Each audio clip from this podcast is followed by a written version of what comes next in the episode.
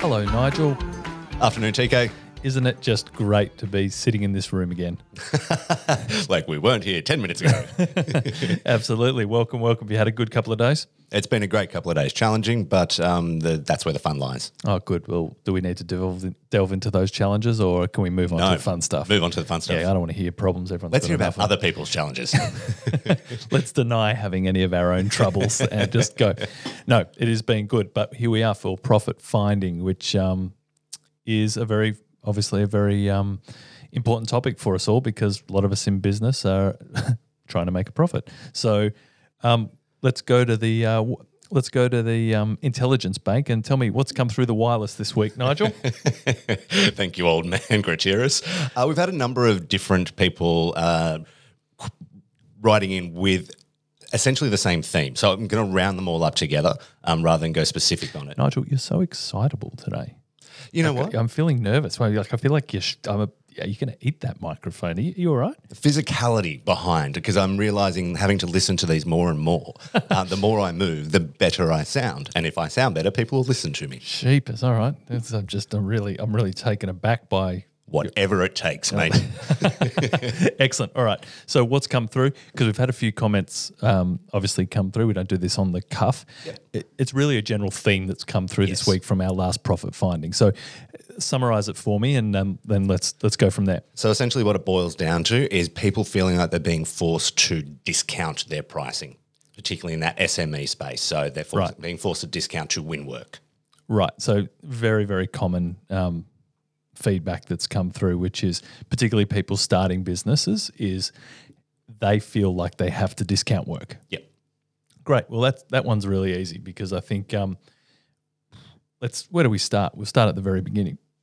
First of all, there's a number of different elements when you've got a new business. So people who are new in business generally start by discounting. So the really traditional SME space is, hey, I've got a product or service, I want to get it out there. The fastest way to get it out there is discounting because when people start to show interest in whatever you're doing, you want to actually just get it in their hands. You you're new to sales, you're new to the business, it's got no track record, and you figure let's just get it out there because it's better than not having anyone transacting. So it's a very common thing to happen, particularly early on. Um, the challenge with discounting is that if you keep discounting and you start to scale your business in any sort of form, if you're still running at discounted prices that you may have had your projections based on retail price, you can always have this lag, not only in cash flow, but the revenue you need to generate to be successful.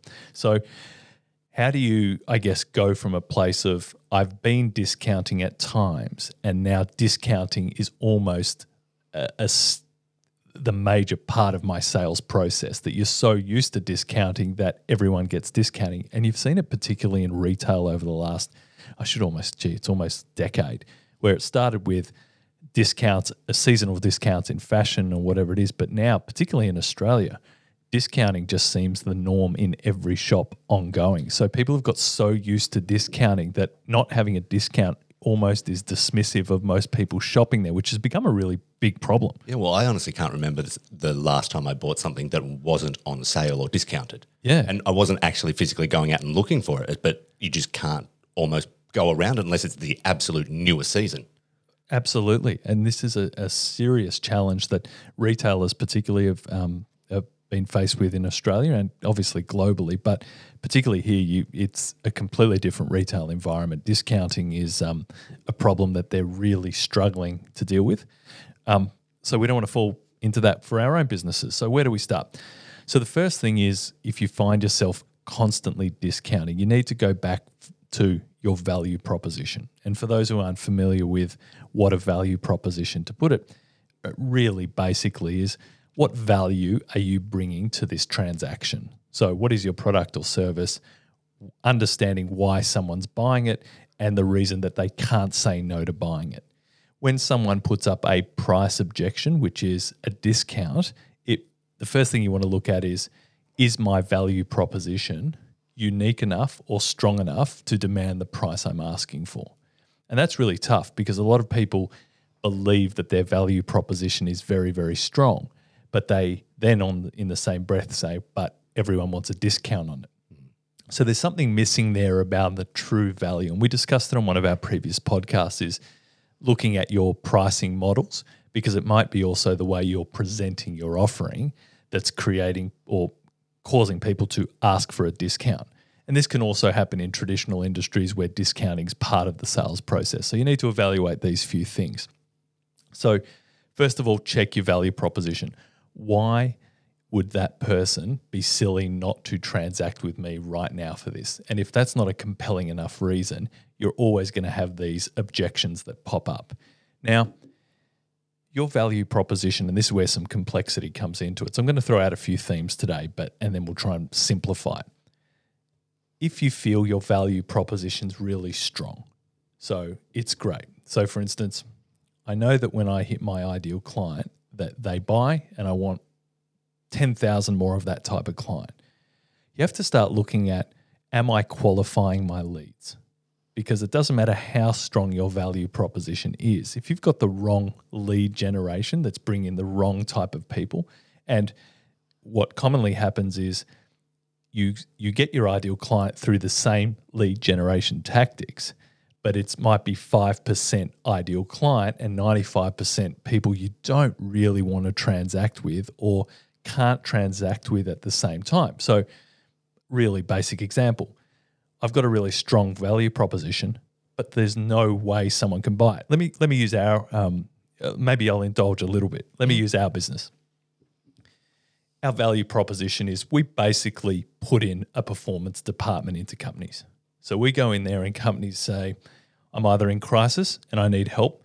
I'm an established business. I want to perform better. I've plateaued as a business and I want to grow. And we, our value proposition from a consulting point of view is we are what we're sort of pioneering is we become an outsourced performance center. You get us in, and we are performance across the whole organization. And we know that the value proposition is here's all the data from all the businesses we've been working with in your industry, and this is the difference we've made. And they can see literally, we invest a dollar with you guys, we're going to get it back as a dollar eighty, whatever it is. Now, we could go to a customer or a client as a prospect and go, here it is. We're literally showing that we, the investment here, and this is the average return. So we can basically draw a conclusion with most clients that we're not a cost, we're a profit center. And that's our point, being a performance center. But if that client can't afford the fees straight up, well, they're not a good prospect for us. So if we're filling people with or leads or prospects for people who literally cannot afford it, we're going to start looking at our own value proposition going, gee, is it really right? Are we doing something wrong? Is there real no value in the market? But it's actually the wrong type of prospect. So, what we have to be careful of as owners is are we actually speaking to the people that we want to buy? Yeah. And, and for us, you as you, you know, we've had to evolve our offering too. Not everyone can get a performance center implanted into their business. Mm. It's for a certain size business. You need to be doing, you know, over a million dollars revenue to really get the maximum benefit of this type of infrastructure. But we don't want to lose the prospects that are the, our future ideal clients. So we've had to build these things. So obviously through the podcast, we're doing connection and we're growing a pool of people that are generally interested in the type of work we do. But also we're offering different things to people. You know, things that we offer for free, which others and other businesses look at go, why would you spend money giving people things for free if they're not going to pay for it? Why, why would you help them? Because the point is, we're trying to help businesses. At some point, we want a bigger pool of leads coming through, but filtering the people we can really help with our core services. And that's the same with the investment arm of the business. That's the same with all these different things we do. But most smaller businesses don't think like that. So what they they've got one value proposition and they're trying to smash it onto every prospect that comes in.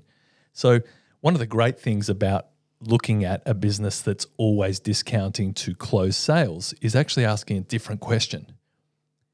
Is there an innovation opportunity here because people need a lower cost offering or it might be in a different form or it might be in whatever it is, but that's an exciting thing people look at discounting as annoyance because they never look at where could there be an innovation opportunity where could there be a chance to build a new product or service and it's very important that you analyze that because that's where innovation grows so we would have all seen in say software systems there are light versions of software. You might see um, old school in printers, there were printers that were faster and slower.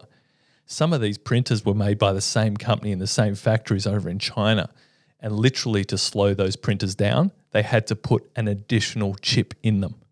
They put in something that would slow the product down so they could have a lower cost product to give to the market. Basically, same printer. They knew that they needed a lower cost offering. So big businesses needed speed per print or whatever, but they're lower consumers that they still had because their brand, um, you know, they have brand uh, recognition. People were looking for it, but they're at a different price point. So they go, how do we slow down our core printer? And they actually had to do more manufacturing, but because the margins are so good, and a lot of the printing was not only if we get the hardware in their hand, they're going to buy cartridges. So the actual business model was around cartridges, not printers. But we had to slow it down, or we're going to cannibalize our sales on the premium product because they were still making enough. Now, Uh, maybe I've gone down a path that's a few of the SMEs like, what the hell are you talking about? So it was more cost effective for them to to produce a chip to slow down the other production than to tool up to produce a completely new model. Absolutely, because where they were making their money was on the back end with the increaser resales or the cartridges that needed to go in. And they also were making enough margin at the premium level not to just create one category. So they still had to keep the differentiation. Now, that's pretty sophisticated because if you're that printer company, you must know your numbers. You must know the category. You must know the profit margins because they're not silly. They're they're doing the um, they're analyzing each of the categories and they're you know adjusting accordingly. But let's take that concept. So we take the concept and say, all right, I'm in an SME. People are asking for discounts the whole time. What is the reasoning behind the discounts? So are they saying because I can get that from somewhere else for this? So you ask yourself the question, how have I become a commodity in my business? Because you never want to be a commodity. You basically, well, unless you're a commodities person, where you don't have a lot of choice. But even then, you need to look at why are people looking for the discount.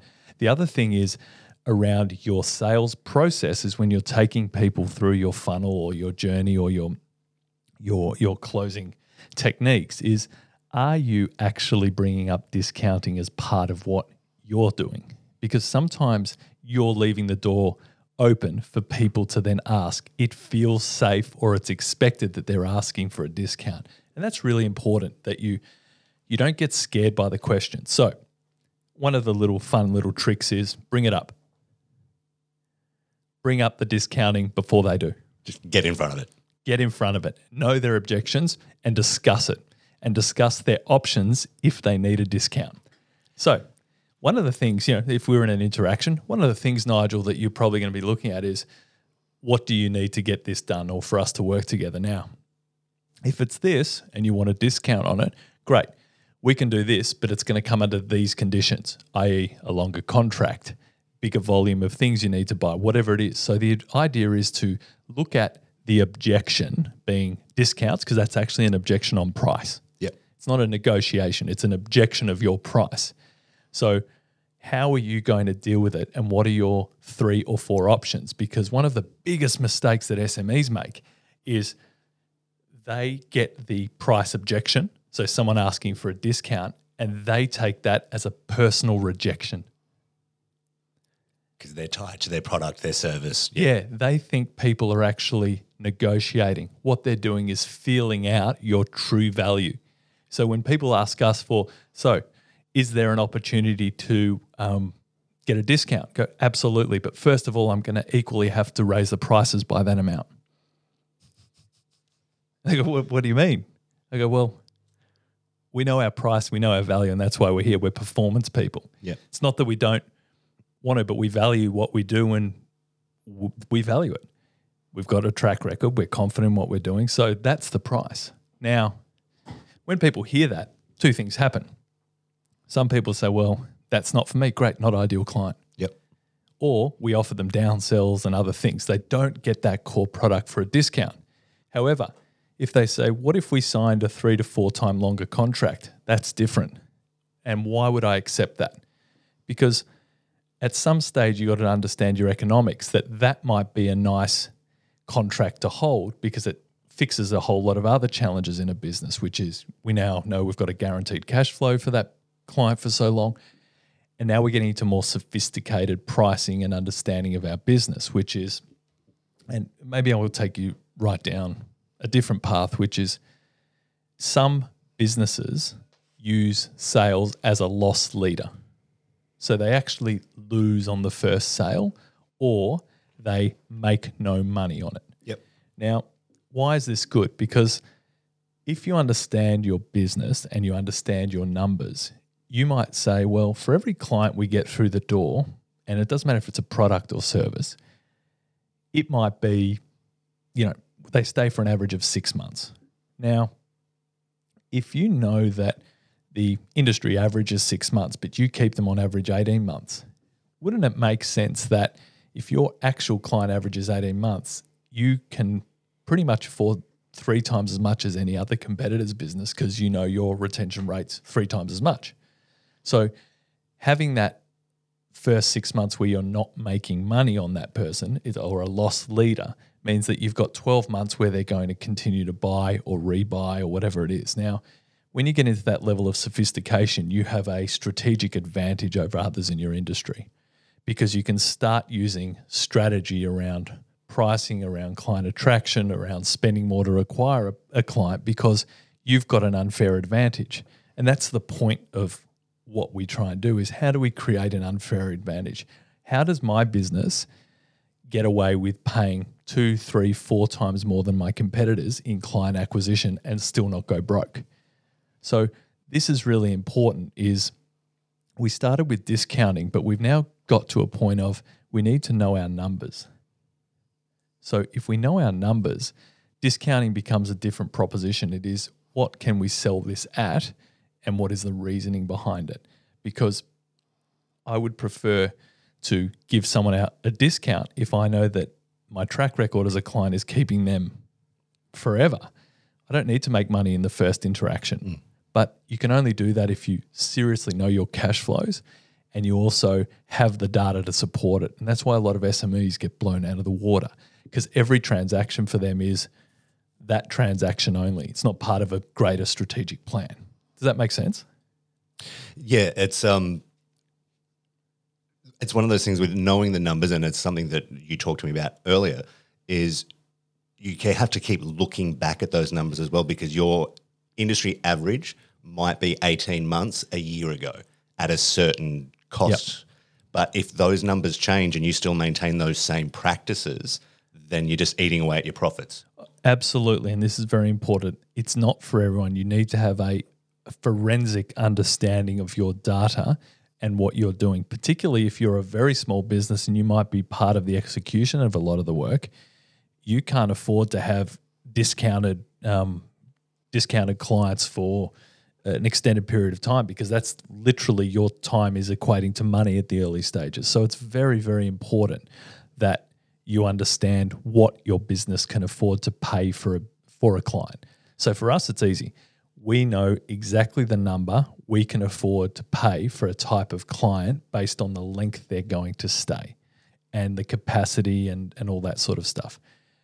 As an SME, most businesses don't know that. And that's why we've been very lucky to pretty much in all categories of businesses we've owned and our client categories is we can outgrow most people because we understand some of the fundamental numbers and then apply that knowledge to growth strategies. It's not unsafe, it is understanding we're not trying to make all the money up front. We're trying to make money in longer term relationships with clients. So you have that whole sophistication of building in mechanisms that keep people transacting with you, understanding client journeys, understanding the points in the client journey where you have opportunities for upsells, downsells, side sells, whatever it is. That level of sophistication changes everything because if we come right back to the start, which is why are people always asking for a discount? It's not just the fact that they're not agreeing with the price on some level, we don't have the sophistication of the size of business we are to deal with that type of sales objection. But I don't want to confuse people on this because there'd be a lot of SMEs listening and going, Tim, that's pretty much over my head. So let's get back to a basic tactic. So if you're an SME, what are your options when discounting comes up? What are you going to do as soon as someone, or if you haven't brought it up first, going to do when someone asks for a discount? Sorry, just before you get into Yeah. it, can I just make sure that this is both applicable to people that are to consumer and B2B, what you're talking about now? Yeah. There's absolutely no difference. okay, beautiful. So this this is a universal philosophy around how your business needs to transact, and it's different for every business because depending on the model, um, you know, all of that is going to dictate what you need to do. But it comes back to the basic fundamentals of how much can I sell this for, and why would I consider discounting at any time without a strategy behind it, which is well, do you know what? We're actually at 85% capacity at the moment and we've hit our KPIs for the month. If we're a manufacturer, I'm happy to take that short run job because for us, it's literally a matter of using the additional capacity. We've got nothing else we need to change. You might take it because it's a cherry on top um, type deal. Might be in a service business that you've got professionals that you can, you know, like us, we've got capacity where people can come in and still be serviced. At the moment, they're not utilized. Well, i- i- what what will we do for that type of client? Let them come in at a discounted rate if we know that that's going to lead to them staying on, or it's just a shorter term, um, you know, contract, or that we do a deal with that client that hey, we're happy to do this, but as soon as capacity, we're going to have to cease our relationship. Now, that sounds harsh, but a lot of people are happy with short run projects. So, the great thing about being entrepreneurial is you can think of 50 different ways where you can then deal with that objection. But let's start with the most common one, which is what are you doing when someone asks for a discount? And this is a rehearsed thing that you must have as a business owner. So, what are your options? So, if someone asks for a discount, what are you firstly going to say and how are you going to deal directly with it? The first question I would ask is what part of this or have we discussed that you feel like should be discounted? So, I like to push it back on the prospect a lot. Great, let's hear their objections. Oh, I just can't afford it, or I know I can get it cheaper, or I can get this down the road for $200. Then you know what objection you're really talking about. Most people want to reinforce the value, not actually get the discount. So if you're an online store, Sorry, say that again slower. most people want to reinforce the value that they're about to buy. They don't actually want a discount. They're throwing it out there to see what happens. It's a subconscious experiment, which is, you know, you remember the old saying, never uh, pay retail or suckers pay retail. It's not true. don't take that on as the owner. Know your value and know how to articulate your value when people come up against or when you come up against a price objection. Online's the same thing because there'd be a lot of product based people going, well, that's easy for you to say because uh, online people then just Google the same product and they can get it cheaper elsewhere. Yeah. Great. So why are you a good value proposition then for them to buy it from you? What can you do to change that? What are the mechanisms around that that make people want to deal with you? So that is, you know, can be a little bit more difficulty when it's a commodity that others have that it's exactly the same. But you have to think of what mechanism. So others put on, you know, different returns. So particularly if you look in apparel, free returns, free shipping, um, get VIP type credits to come back to the store. There's a whole lot of ways, but you actually have to build a value proposition around whatever you're doing or whatever industry you're in. It can't be, well, you know, people just always want discounts, so they're buying from me and go, well, if that's if they can get it with a click somewhere else, you have to find another way to add value. Yeah. It's, it's you know every business in the world does that. You're in a competitive environment. You need to stand out, and you have to resonate with those people. Does that make sense? Yeah. Great. So, first of all, the one thing I like, and we've had a lot of success with smaller businesses here, is first of all, have a few levels of your pricing. So, you've got a value proposition, so what your business does. Now, what are the three levels that people can purchase at? Because most SMEs have the product or service and the price, and that's it. So, you can buy one thing. Yeah. But with the same product or service, you can actually break it into a light version and a VIP version at, at its most simplest level. But the great thing, even just doing that, is that you'll always come across VIP buyers. So you'll always come across someone who wants the top bracket of whatever you're selling. And even if that's one in 10, one in 15, you're still going to do a lot better. Now, obviously, you have to build these different packages or you have to build these different offerings, but it might be anything from extended terms. So if someone is buying a subscription for you, what what is it for 2 years? Can you add separate things? Can you add like insurances became an extra thing, but you must find a way to build out your offering so when the discount conversation comes up or the discount price objection comes up, you have options that are already pre planned out because that confidence in what they're buying, people will generally want to still buy that, but they need to understand that there are other options and what they're selecting is that one that's right for them. And that's really, really important. It does make it a, a hell of a lot easier to say yes to as well, because you go from a binary yes or no, I want your product to, oh, which product do I want? What's my way in? Absolutely. So what what are we really talking about here? We're talking about price objection. And if we get back to its root cause, which is discounting is around price objection. And you must have mechanisms to deal with price objections. And the biggest way to deal with price objections is to actually find out the real reason for the price objection. So most people are so scared to even discuss it that they go, Yeah, listen, I'll get back to you. I'm sure there's something we can do. Great. So now they, their objection just won. Yep. But you actually don't know what their problem is. Their problem might be, um, you know, it's just every deal they ever get into, they ask the same question and see what happens. And suckers like us always say, We'll get back to them. And they get it. So when people stand up for what they or, or be able to articulate their value and explain it and be able to hear objections and work through it with the prospect, people are more confident that this is not new to you that you know what you're doing and we want to buy those type of products and services people we can trust You buy surety. absolutely and you should have that surety and i can deliver this for you Yeah.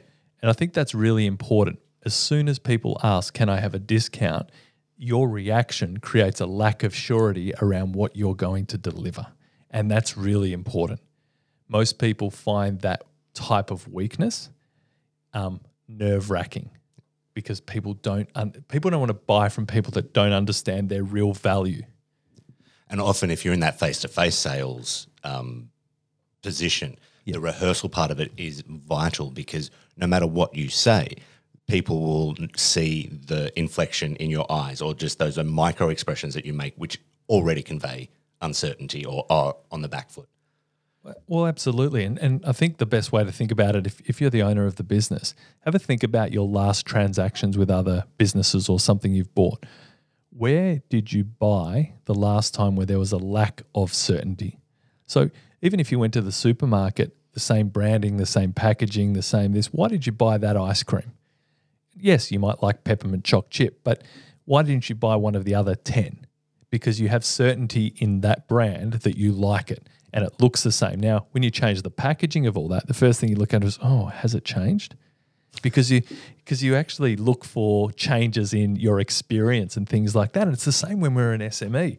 We, we have to create because we don't have branding and, and all this, we have branding, but we don't have it as the um, forefront of our sales process because there's Uh, that's why we build brands so we can have a trusted brand before we get into the sales process. If we don't have that, you are the brand. Yeah. And it- whether it's a small business online, whether it's a you know service based business, whether you're B two B, whatever it is, it doesn't matter. But where are you showing up consistent consistently to make people feel comfortable in the interaction? I personally love the price objection question, and it's not because I don't give price discounts at times, but I know what I want to transact that client at because I know the work I have to do and I need to know the margin that's in it to make the company successful. And there's obviously a lot of elements that we need to work through to get to that point. But as soon as you've got that, you don't get nervous around price objection. In, in fact, you bring it up, as we discussed earlier. You're the one who brings up price and value. This is why it is this price if you need to. I mean, generally, when you feel comfortable about this, price objections seem to disappear pretty quick. Yeah. Um, and if they come up, you really are questioning: Is this the right client? Rather than is this the right product or service? Because your ideal client gets the value. That's one of the criteria of ideal clients should understand your value. I think even at that base level, like the way you view a price objection, you don't see it as a actually asking for a discount. You're viewing it as a, hey, this is a test of trust. How well do you know and how much do you back up what you do? I- I- it's a completely different conversation. I literally welcome it. yeah. I, and if not, I generally are the one who brings it up. I, I like to have it there because I think people get weird around money, and they do. And we're talking SMEs here, so remember we're, we're bringing this conversation to a level of, you know, smaller businesses still establishing themselves. It changes when we start to get into bigger businesses, but you want to get in front of these things because you know your true value, and you want to be able to have the opportunity to articulate why the value is there for that person to solve their problem. Yeah. It as soon as someone hears that, they understand that. If they're still seeing you as a commodity, they're probably the wrong client or prospect. You actually want to avoid them actively. Because I know if someone's talking about price or discounting, in their mind, they're saying, I want to buy from you. That's what I hear. I want to buy from you, Tim. Now, because this is the way the world works, I want to see if you believe that you're worth the value you are. Yeah. Wonderful. Let's talk that through. Why not make that equally as enjoyable for both people instead of being scared by it? What part of this do you feel you need discounted? Great. What if I took this out? No, no, I want it all. So you see the value. Now, remember, I'm talking here, guys. We're all in this little cocoon of, you know, don't tell anyone we're talking like this, but we're in this cocoon of how we need to think in our brains and helping our prospect feel comfortable at that transaction point. So this can't be something you're not expecting. Part of your sales process must be this is how I deal with price objections. This is how I deal with all the objections that can come up with your product and service. And this is the strategy for each. And I train my salespeople. And if you are the salespeople, you need to be well versed in how do I deal with this question? So ask yourself the question What if someone asks for a 50% discount? What's my response? What if someone asks for a 10%? What if someone, you should already know these scenarios? There should be nothing in the sales transaction that you haven't got well rehearsed or know how you counter that objection. It's the old adage that you go by is always in every meeting be the most educated person in the room. Yeah, I, I had a really great um, mentor once upon a time, and he says, I've never been to a meeting where I don't know the answer to all the questions that I'm going to be asked. Now, he was a bit of a psycho, um, and I should say that, but I, I really liked him because I don't necessarily um, subscribe to everything about that because I think also as you start running bigger businesses, you're paying people to come to the meetings with answers that you don't want to have. But as someone who wasn't leading a business at the time, he was making sure that he'd already pre thought all the things senior people would ask him within an organization. And I think that's a great way to think about it because what it made him do was get really granular on looking for where he is missing information and it made him better and more prepared. And I like that idea of where where is, you know, where is a question that someone could ask me that I don't have the answer for? And I think if you get to that point, sales processes become quite easy because you're not most people, I guess, going in there going, I hope they don't ask this question. Whereas I think the opposite tact is better. How do I bring up the most awkward question? Yeah. Get into it because it shows a confidence. And I also I also say, listen, if you're looking at other people to go to, these are the questions I would ask them. So I help them dissect what they're buying and I help them pick holes in what they're looking for. I help with their thinking because deep down, that's my job. My job is to get that person to their ideal solution, not sell them on my solution. I know what I do. I know who should buy it. I don't want to have people who shouldn't be here because it just it's too much pain, too much energy on people that aren't ideal. So I want to help that prospect find their solution. But as soon as it falls into a solution I can provide, then I want to work with them because I know I'm going to do or service them better than anyone else on the planet. And that's the difference. Is most SMEs are I just need some money to come in. Yeah, they'll do. They're sort of a prick, but you know, I'll take their dollars because I can eat next week. And then they've constantly got this stream of discounted people. They've constantly got a stream of people they don't particularly like working with. They've constantly got a stream of why is this business so hard because everything's falling apart. And they do the same with staff. They do the same with that. Discounting is not just in your core products and services. You discount your values when you bring in the wrong staff member. You discount your values when you have a supply that's not performing, but you're too scared to have a conversation. This is a part of a much bigger conversation for SMEs. If you're discounting in one area, I guarantee you're discounting in so many others that is having this effect of chipping away at the core foundation of your business. And that is the beginning of the end. The good thing is you can nip it in the bud as soon as you know it and go, wait a minute, where am I discounting? Right, get the machete. We're going to fix this. I am very much looking forward to the next five or six or five or six hundred episodes around discounting by the sounds of it. it is, and it's that complex. I don't want to listen. I'm, I'm sorry if you're sitting there and you you're, you're someone who's going through discounting and it's difficult. It does take a little bit of time, but let's just simplify. First of all, just work on how to deal with the objections, whatever your business is. Have a strategy with it. Work through it. Write them down. Pretend that you are getting the objection and have have it mapped out so you can really see and go, is that really a good response from me when the objection comes up? Understanding the right questions to ask. I think if you start there, it starts to open your eyes up to, oh, people don't want discounts. They want reinforcement of my value because I'm missing something in the sales process. Or they're not educated on their problem enough where they see my solution as a commodity. That's a really cool place to get to because as soon as you realize that, you go, oh, I haven't taken enough care in the process where can I help with the education around this? And that's okay for obviously offline businesses, but online it's the same process. Why is it more valuable to buy from me here if I'm in a commodity type product or service? But equally, if you're not that commodity, what is the process coming through so people aren't just reacting to discount? Some people, I had a laugh the other day and they're like, I'm so sick of discounting. I go, why is that? And they go, well, just everyone, you know, they want a discount. I go, every one of your online ads is discount based. like, who, who, do you, who do you think you're attracting? Like, oh, but I want the traffic. Okay, but they're responding to discount. You're getting discount focused people. And it's silly things that when we look at our business and take a step back, rather than getting frustrated with why are people always asking for discounts, ask different questions. What is it about the discounts that people want from me? And what can I do to change that perception at a different part of the sales process. Because if you do that, a lot of these things will just start to dissipate naturally. And then you can work out, okay, at what point can I use discounting as a profit driving strategy because it aligns with filling capacity or you know sales stock or whatever it is because there's definitely a place for discounting in business just not at points where SMEs have it which is up the front when they're trying to make more profit to get more support and more growth that's not the time to be heavily focused on discounting because you just won't get enough excess cash to drive the business to the next level.